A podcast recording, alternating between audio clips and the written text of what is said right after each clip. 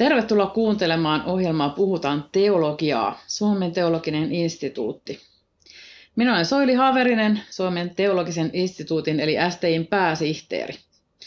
Suomen teologinen instituutti on tutkimus- ja koulutusyhteisö, jonka tarkoitus on kouluttaa teologian opiskelijoita ja tukea heitä heidän hengellisessä elämässään sekä pitää esillä raamatulle uskollista teologiaa.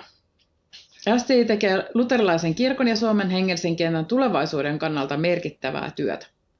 Voit tutustua toimintaamme osoitteessa sti.fi ja seuraa STItä Facebookissa, Instagramissa ja YouTubessa. Tänään puhutaan siitä, millaista uskon puolustamista ja apologiaa tänään tarvitaan. Vieraanani on teologian tohtori ja Suomen teologisen instituutin teologinen asiantuntija Vesa Ollilainen. Tervetuloa. Kiitos. No, sä oot väitellyt tohtoriksi Uuden testamentin eksegetiikasta, mutta viime vuosina perehtynyt todella paljon myös apologetiikan eli uskon puolustamisen asioihin ja, ja siitä myös paljon tuottanut hyvää materiaalia. Niin kerro nyt alkuun, että mikä sai sinut innostumaan nimenomaan apologiasta? Jaa, se on, se on varmaan suhteellisen pitkä tarina, en tiedä osaanko sitä erityisen lyhyesti kertoa. No, tota, sanoisin tällä tavalla, että varmaan siis murrosiässä, äm, kun meidän perhe asui silloin Ruotsissa, ja, ja tota, kohtas sitten sen, sen hyvin maalistuneen ja individualistisen eli yksilökeskeisen ruotsalaisen mentaliteetin ja, ja, ja yhteiskunnassa ja sitten koulussa ja sitten sieltä se tietynlainen käsitys kristillisestä uskosta, niin se varmasti osaltaan herätti näitä kysymyksiä, että no miksi minä olen kristitty, onko mitään sanottavassa tähän. Ja siinä sitten varmasti johdatuksessa kävi niin, että mä sitten luin kotona vanhempien kotikirjahyllyn hankkimaa tämmöistä apologiettista kirjallisuutta. Eli muistan esimerkiksi sen, että äiti oli, no, no jompikumpi vanhemmista, joka tapauksessa, niin, niin ruotsalaisessa kristillisessä kirjakerhossa, ja se kirjakerhon, se kustantamo, se ruotsalainen kustantamo, joka, jonka kirjoja siinä nyt sitten tuli, niin juuri niihin aikoihin julkaisi, en mä muista oliko se nyt uudet ruotsinnokset, mutta ainakin uudestaan lähes koko C.S. Lewisin tämmöisen apologeettisen tuotannon, eli tätä on kristinuskoa ja, ja kirja ihmeistä, jota mun mielestä ei ole suomennettu, ja, ja sitten kärsimyksen ongelma ja muita niitä. Ja mä, mä luin niitä, ne teki, teki suuren vaikutuksen. Ja, ja sitten tota, kun kohtas sitten biologian oppitunneilla kysymyksen luomisesta ja, ja, tai ehkä enemmänkin elämän alusta ja tämmöisestä, niin sitten mä luin vähän tämmöistä luomisen evoluution problematiikkaa käsittelevää kirjallisuutta ja, ja, ja tota, sitten yksi, yksi merkkikirja taisi olla tuo Stefan Gustafssonin, se on suomennettu Mihin uskomme perustuu, ja se ilmestyi just silloin 90-luvun puolivälissä, ja koska se peräti ollut niin, että äiti sai sen joululahjaksi, ja minä nyt satuin sitten lukemaan sen ensin, ja mä ajattelin, että vau, Oliko se ruotsiksi tätä. vai suomeksi? No, se oli ruotsiksi, ja Luvisin kirjat oli kaikki ruotsiksi. Mutta tota, sekin, sekin jätti semmoisen niin jäljen, että, että joo, tässä meidän uskossamme on, mm, se, on niin kuin, se on selitettävissä, se on perusteltavissa ja, ja sitten samalla myös se, että ne vaihtoehtoiset maailmankatsomukset, varsinkin tämmöinen tämmöinen sekulaari, missä niin kuin haetaan elämän tarkoitusta vain tästä todellisuudesta, niin, niin, niin siinä on omat isot heikkoutensa. Ja se jotenkin niin kuin innosti ja, ja rohkasi ja oli sitten tämmöistä kimmoketta, että joo, tämän tyyppistä haluaisi sitten enemmän. Ja, ja tota, sitten kun menin teologisen tiedekuntaan sitten lukion ja armeijan jälkeen, niin kyllähän siellä tietysti tulee kaikki nämä kristillisen uskon ja, ja, ja raamatun eri tavoin haastavat kysymykset vastaan. Ja, ja sielläkin sitten tuli niin kuin syytä perehtyä näihin kysymyksiin. Että jollain tavalla se eksegetiikan väitöskirja, niin, niin sehän on nyt tämmöisessä luontaisessa jatkumossa tässä suhteessa, että, että nimenomaan niin kuin Uuden testamentin eksegetiikassa tai eksegetissä yleensäkin niin kuin ollaan tekemisissä sellaisten kysymysten kanssa, joiden on ajateltu perinteisesti haastavan meidän kristillistä mm. uskoa. Että kysymys evankeliumin luotettavuudesta, ihmeiden mahdollisuudesta, Jeesuksen ylösnousemuksesta, ne on kaikki tämmöisiä isoja kysymyksiä, joiden äärellä joutuu heti painimaan, kun lupee lukemaan evankeliumia. Ja mikä se olisi semmoinen luontaisampi foorumi sille kuin sitten tämä tieteellinen tutkimus. Niin, niin tota, että kyllä sillä tavalla mun mielestä käsi kädessä kulkee ja Joo, kyllä. luonnollinen. Sitten se, että varmaan eksegetiikassa joutuu pohtimaan aika paljon myös siitä, että mikä on se siellä taustalla oleva e, Joo. tiedon käsitys ja, ja ymmärrys siitä, että mi, miten voidaan niin kuin, tietää ylipäätään jotain historiasta ja, ja minkälaisia on, ennakko-oletuksia voidaan tehdä ja tämä puoli. Joo, se oli varmaan sellainen yksi iso, niin kuin, ehkä mä en sitä sillä tavalla sanottanut, mutta sellainen oivallus just, että, että kun, kun, kun teki vaikkapa sitä väitöskirjaa, niin paljon ohjattiin just siihen kriittisyyteen suhteessa tekstiin ja sitten jonkin verran oli kriittisyyttä suhteessa metodiin, eli siis ettei niin kuin Karvoinen Päivinen nielty tämmöistä vanhaa bulpanilaista muotohistoriaa tai sitten jotain 50-60-luvun redaktiokritiikkiä, jota sitten Helsingin yliopistossakin ahkerasti vielä tänä päivänä levitetään, vaan sitten enemmän niin kuin Jeesus-tutkimukseen ja aitouskysymyksiin ja aitouskriteerien käyttöön ja tämän tyyppiseen, mikä niin kuin oli jotain aivan toisenlaista. Mutta sitten mä huomasin myös, että niin, ei siellä ainoastaan pidä olla suhtautua kriittisesti metodeihin, vaan myös tutkijan itsensä just siihen, että mistä ikkunasta hän katsoo tätä todellisuutta, minkälainen käsitys hänellä on lähteistä ja, ja, ja niin, niin edelleen. Että ne, ne tämmöiset lähtökohtaoletukset, perususkomukset vaikuttaa yllättävän paljon siihen, minkälaista tutkimusta tehdään ja minkälaisiin tuloksiin se johtaa. Ja, ja kun, kun sen palikan niin kun sai kohdalleen, niin sitten oli jollain tavalla niin kun hyvin erilainen maisema katto, mitä siellä sanottiin, että sitten ei tarvinnut aina hikentyä siitä, kun ymmärsit, että no se ratkaisu on tehty tällä tasolla, että siitä johtuu tämmöinen vaikkapa asenteellinen lähtökohtainen kauttaaltaan niin kuin läpileikkaava epäluottamus evankeliumiin, että ei siellä juuri mikään voi pitää paikkansa, ei ole mitään varmuutta. No siellä on aikaisemmin tehty tiettyjä ratkaisuja, ei se niin kuin ole siitä, että lähteiden äärellä tehdään sellainen johtopäätös, vaan se epäilys syntyy ihan muualla. Niin, että se on ikään kuin valmiina, että se on tietynlainen, joka usein löytyy tietynlainen kehäpäätelmä sieltä, että on niin siis se on rakennettu semmoinen tietynlainen teoria tai malli ja sitten sen mukaan luetaan niitä tekstiä. Tekstit ei sitten oikein pääse haastamaan sitä, että varsin yleinen on vaikkapa tämä tämmöinen teologian ja historian tämmöinen kahtiajako, että, että koska evankeliumit on kirjoitettu tämmöisen kristilliseen teologiaa palvelevaksi, niin sen takia sen täytyy olla vastoin historiaa ja sen takia niin kuin historia ei ole saavutettavissa – ja, ja mitä enemmän siellä on teologiaa, sitä vähemmän siellä on historiaa. Ja koska siellä löydetään paljon sitä teologiaa ja kristologiaa ja muuta, mitä se palvelee sitä kirkkoa, niin sen takia niin kuin se jää pois. Ja pelkästään niin kuin tämä vastakkainasettelu niin kuin purkaminen, että hetkinen, miksei teksti voisi olla sekä että. No mm. pelkästään periaatekysymyksenä, niin se vie jo niin kuin ison terän tämmöiseltä lähtökohta-epäilykseltä tämmöisiä teologisia tekstiä kohtaan. Ja sitten niin kuin voi lähteä kulkemaan sitä polkua sekä metoditasolla, että sitten voi mennä ihan tämmöiseen vaikkapa kielen filosofia, mitä tämä eläkkeelle jäänyt tutkijamme, dosentti Timo Eskola paljon, paljon teki. Eli siis niin kuin sen, sen, sitä ajatusta, että kun me katsomme menneisyyteen tai kerromme tapahtumista, niin se jäsentyy lähtökohtaisesti jo kertomuksen muotoon. Siinä on koko ajan tulkinta mukaan ihan aistihavainnoista alkaen ja, ja tota, siinä mielessä niin kuin koko ajan on teologinen aparaatti mm. mukana kenellä tahansa ei ainoastaan Luukkaalla, vaan myös minulla tai sitten näiden tekstien kriittisesti tarkastelevalla tutkijalla. Ja silloin niin tämmöiset vastakkainaset purkautuu. Mm. Ja, ja tämmöiset pointit taas on hirmuisen niin kuin, hyödyllisiä apologetiikassa, eli uskon puolustamisessa, koska siellä niin kuin, haetaan näitä, niin kuin, miten sanoisi, sitä, missä se epäuskon ja uskon maailma törmää, ja sitten just mietitään niitä vastauksia tämän tyyppisiin kysymyksiin. Niin, niin olen siis huomannut sen, että, että hyvä, laadukas tieteellinen tutkimus palvelee hyvää, laadukasta apologiaa. Eli apologia tarvitsee sitä tieteellistä tutkimusta, ja, ja toisaalta tieteellinen tutkimus saattaa jäädä niin kuin hyödyntämättä, jos siellä ei ole sitä apologiaa, joka pystyy tuomaan sen tämän tyyppisiin maailmankatsomuksellisiin keskusteluihin. Ja nythän me ollaan niin kuin lähinnä keskitytty niin kuin eksegetiikan maailmaan siihen liittyen tieteen filosofiaan, mutta sitten on niin, kuin niin paljon muutakin siellä, mm. missä nämä asiat sitten aktivoituu, mistä ei sitten tiedä niin paljon. Eli ei tarvitse ajatella, että, että tosiaan tiede täytyy heittää jonnekin hyllylle, jotta, jotta voidaan sitten puolustaa sitä uskoa, vaan, vaan päinvastoin niin kuin hyvästä tieteestä on hyötyä apologialle ja toisaalta apologia voi hyödyttää myös, myös tiedettä.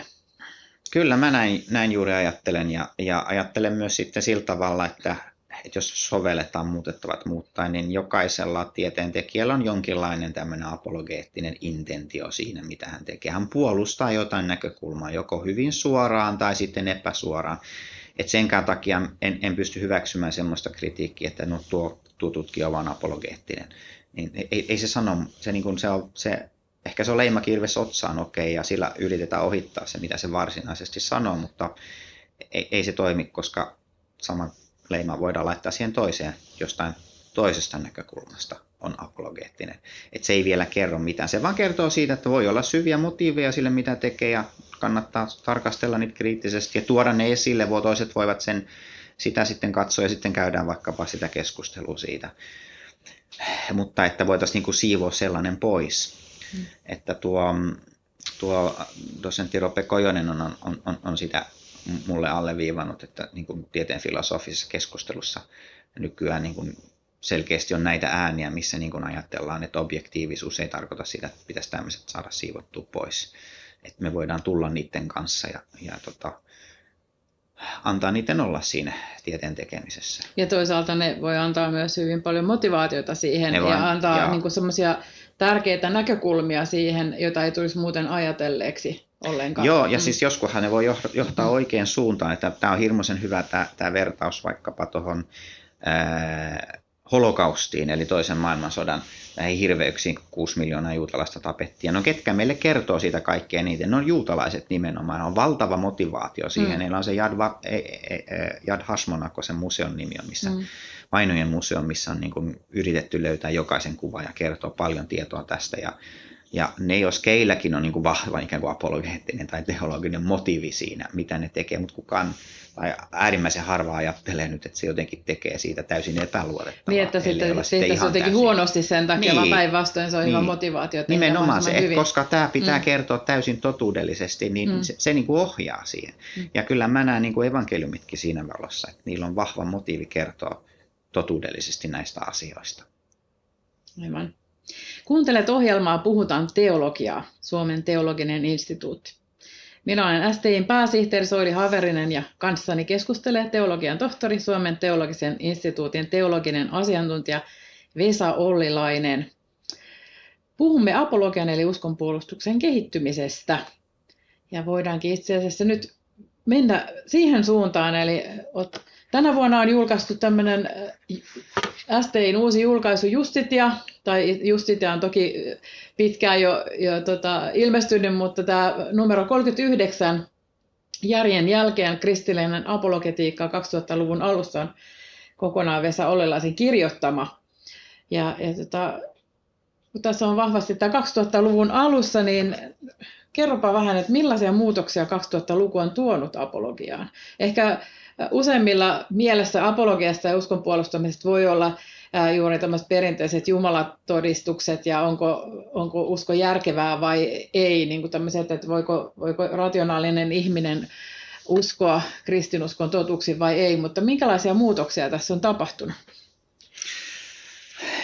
No se, se tuo Justiettian nimi järjen jälkeen viittaa juuri tähän muutokseen, että, että no ei me voida tarkkaa vuotta vetää, mutta noin karkeasti kyllä näyttäisi siis siltä, että ollaan siirtymässä yhä enemmän sellaiseen apologiaan, jossa tämmöisellä rationaalisella lähestymistavalla ei ole sitä kotikenttäetua. Se on se ensisijainen tai tärkein tai ainut tapa puolustaa sitä kristillistä uskoa, vaan sen rinnalle ja, ja, ja joissakin piireissä jopa sen ohi nousee sitten muita lähestymistapoja, että etsitään vaikka moraalista oikeutusta kristilliselle uskolle ja, ja, ja pyritään sitten näyttämään kristillinen usko niin kuin oikein ja hyvän puolella olevana.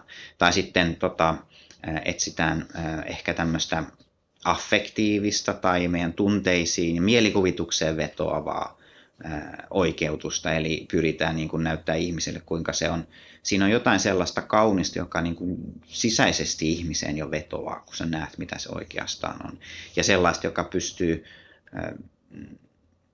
jotenkin sun, sanoisiko sisäisen maailman valloittamaan, että sä pystyt niin kuin sisäisissä silmissä näkemään ne tapahtumat ja niin kuin puhuttelee sua ilman, että on käytetty yhtään niin kuin tämmöisiä rationaalisia argumentteja, eli jumalatodistuksia.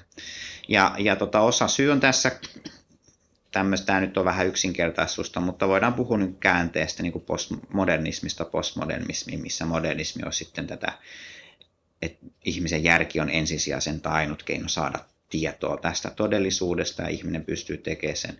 Ja sitten postmodernismi kyseenalaistaa tämmöisen järkeisuskon, että, että se ei, ei, ei, ei, ihmisen järki on on, on tota rajallinen, sidottu kulttuuriin ja kieleen ja aikaan, ja se ei pysty nousemaan sinne yläpuolella löytämään näitä totuuksia. Ja sitten toisaalta myös sitten, kun tähän postmodernin aikaan aika vahvasti kuuluu tämmöinen, tämmöinen niin moraalinen uskontojen ja kristinuskon kritiikki. Ja, ja sitten myös tulee se, että kun ei oikein tiedetä ylipäätänsä, mitä se on, niin käsitteet ei puhuttele ihmisiä. Eli niille käsitteillä ei ole sisältöä. Ja se on just mielikuvitus, joka täyttää ne käsitteet sisällöllä. Että ne voidaan nähdä ne merkityksellisinä. Niin silloin ollaan jotenkin niin kuin puolitiessä. Et jos, jos ajattelee niin kuin tätä isoa muutosta, niin, niin tota, ää, C.S. Lewis on jossain yhteydessä sanonut tällä tavalla, että, että meidän pitäisi pyrkiä esittelemään kristillin usko ihmisille tai meidän pitäisi jotenkin puhutella ihmisiä, ei niin kuin olisi skeptikkoja, jotka meidän pitää vakuuttaa siitä, että se on totta, vaan meidän pitäisi osata puhua se sillä tavalla, että ne toivoo, että se on totta. Ja just tuossa, kun sanon, että se toivoo, että se on totta, niin, niin tulee esille just se, että ei me tiedollisesti välttämättä oikeuteta silloin sitä, vaan me osataan niin kuin näyttää sen jonkinlainen sisäinen vetovoimaisuus. Ja, ja tota, no Luvishan on jo kuollut 60, 63, eli tota, hän ei niin kuin tältä tässä, tähän muutokseen osu, mutta hän, niin kuin, hän itse sanoi esimerkki siitä, miten yhdistetään sekä, sekä järkeen vetoaminen että sitten ihmisen mielikuvitukseen vetoaminen ja tunteisiin vetoaminen ja sitten tämmöisen moraalitajuun vetoaminen myöskin. Et jos... Mutta mä ajattelen, että, että hän kyllä niin kirjallisuuden äh, tutkijana niin jollain tavalla näki vähän niin kuin eteenpäin pidemmälle kuin mitä monet. Just tässä, että hän osasi tavallaan nähdä kokonaisvaltaisen kentän tässä, kun sen pelkän järki, järkiuskoisen. Että... Joo, mm. se, ja en, ehkä, mä en, mä en tiedä kuinka uskaltaako sanoa, että hän niin kuin selkeästi näki, että muutos tapahtuu tähän suuntaan ja siksi. Mä, mä luulen, että osa hänen elämänhistoriansa on tässä mukana, että hän mm. niin kuin oli henkilö, jolle se mielikuvitus ja sen vaikutus hänen itseensä oli tosi tärkeä. No, henkilökohtainen kokemus siitä, kuinka mielikuvitus pystyy heräämään. Ja jos lukee hänen ilon, oma elämäkertansa ilon yllättämä, joka kertoo oikeastaan hänen tiestään kristityksi ja siihen se sitten päättyy, niin, tota, niin siinä näkee, kuinka isossa osassa on ollut tämä, tämä mielikuvitus, eli, eli sen, sen niin kuin aktivoituminen jotenkin niin kuin näkemään sisäisesti, maistamaan ja kokemaan, mitä se mitä se tarkoittaa, että Jumala on olemassa, mitä se tarkoittaa, että evankeliumi on hyvää, totta ja kaunista. Ja, ja sitä kautta hän on sitten myös pystynyt niin kuin näkemään sen, että ihminen on paljon enemmän kuin järkiolento, ja että monessa tilanteessa ää, ongelmana ei ole järki, vaan ihmisen mielikuvitus, että ihminen voi hyväksyä sen toteena, mutta hän ei pysty käsittämään sitä, että millä tavalla se on totta. Ja tästähän seuraa se, että, että jos nyt vähän Luisessa puhutaan, niin, niin, niin hän näki apologian ehkä tärkeimpänä tehtävänä kristillisen uskon kääntäminen kansankielelle, eli yksinkertaisesti sen selittäminen ja selventäminen, mitä se oikeastaan on. Eli mitä se tarkoittaa, kun puhutaan Jumalasta, mitä se tarkoittaa, kun puhutaan Jeesuksesta, mitä se tarkoittaa, kun puhutaan synnistä, mitä se tarkoittaa, kun puhutaan armosta. Eli sillä oletuksella, että ihmiset tietää hyvin väistä näistä, näistä asioista tai ei tiedä niistä ollenkaan. Ja sen takia meidän täytyy selittää, mitä se usko on, ja siinä selittämisessä pyrkii sitten käyttää sellaista kieltä, sellaisia kuvia, sellaisia tarinoita, mitä se nyt onkaan, jotta ihminen voi niin kuin jotenkin sisältä käsin päästä maistamaan, että mitä se on. Ja, ja jos siinä onnistutaan, niin sitten ollaan aika pitkällä tiellä hänen, hänen vakuuttamisessa. Että jos me voitetaan ihmisen sydän, niin me ollaan aika pitkällä. Sitten se järki tulee perästä sieltä. Hänen oma elämäntarinansa oli siinä, että ne oli kaksi niin kuin erillään toisistaan. Ja, ja sitten kun hän sai nämä kaksi yhteen, että kun opetettiin, että järkisanat Jumala ei ole olemassa ja koko kokemusmaailma huutaa toista, niin sitten kun hän toi ne yhteen, niin silloin tuli se kääntymys. Ja, ja nyt jos hypätään tähän meidän aikaan, niin apologiassa mun käsittääkseni yhä enemmän tulee tämä monipuolistaminen, että ihminen on tunteva olento ja tahtova olento ja tarvitaan sen takia muita, muita argumentteja. Jos ajatellaan uusateismia, vaikka se on tämmöinen mennyt ilmiö osaksi, niin uusateismin keskeinen argumentti 2000-luvun taitteessa oli se, että kristinusko on pahaa, se on haitaksi ihmiselle ja, ja kristityt on vaarallisia. Mm. Ja vaikka ne nyt ei ole väittämässä tätä meidän keskuudessa, niin tämä väitehän elää meidän ajassa. Että nyt ei keskustella siitä, että onko onko konservatiivit väärässä, vaan siitä, että kuinka pahoja ne on ja kuinka moraalittomia ne on. Et sitten tulee koko tämä niin olla ihmisoikeuksiin vastaan ja ollaan suvaitsemattomia ja, ja kuinka poljetaan niitä ja näitä noita oikeuksia. Ni, niin tota, se on koko ajan semmoinen moraalinen argumentti. Eli silloin kysytään epäsuoraan kristillismuskon moraalista oikeutusta. Ja se on hyvin eri asia kuin se tiedollinen oikeutus. Mm. Ja se tarkoittaa silloin siis sitä, että jos mietitään tätä uskon puolustamista tässä meidän ajassa, me tarvitaan ihmisiä, jotka osaa toimii useilla sektoreilla tai, tai osaa toimia niin kuin sellaisilla sektoreilla, jotka ei ole sitä, mitä se apologia tämmöisessä modernismin aikana enemmän oli. Ne järjen kysymykset on siellä aina, ne, ne, ja ne, niin kuin, me ei päästä niitä pakoon eikä pidä päästä, mutta tota, mä näen sen siltä, että me tarvitaan näitä muita sinne rinnalle. Ja niin kuin näitä erilaisia malleja mä sitten tuon esille tuossa järjen jälkeen kirjassa, että mitä vaihtoehtoja siellä voisi olla. Eli kannattaa hankkia käsiinsä tämä, tämä kirja ja sieltä lukea sitten vinkkejä. Sano vielä lyhyesti, että miten, miten sitten voisi valmistautua tällaiseen tällaisiin apologeettisiin keskusteluihin, jossa kyse ei olekaan tällaisesta järjen, järjen asiasta niinkään, vaan enemmän just moraalisesta ja tunnealueen asioista. No tuota, voisi lukea vaikkapa C.S. Lewisia, kun hän käsittelee sitä mm, moraalipuolta kirjassa. Tätä on kristinusko, se taas jonkin verran eteenpäin. Ähm, mun täytyy sanoa, että ei suomen kielellä heti tule mieleen kauheasti kirjoja, jotka olisi niin kuin selkeästi enemmän kuin vain sitä rationaalista apologiaa, sen tyyppistä. Ähm, ehkä Timothy Kellerin, tämä mihin Jumalaa tarvitaan, siinä on sitä puolta myöskin mukana.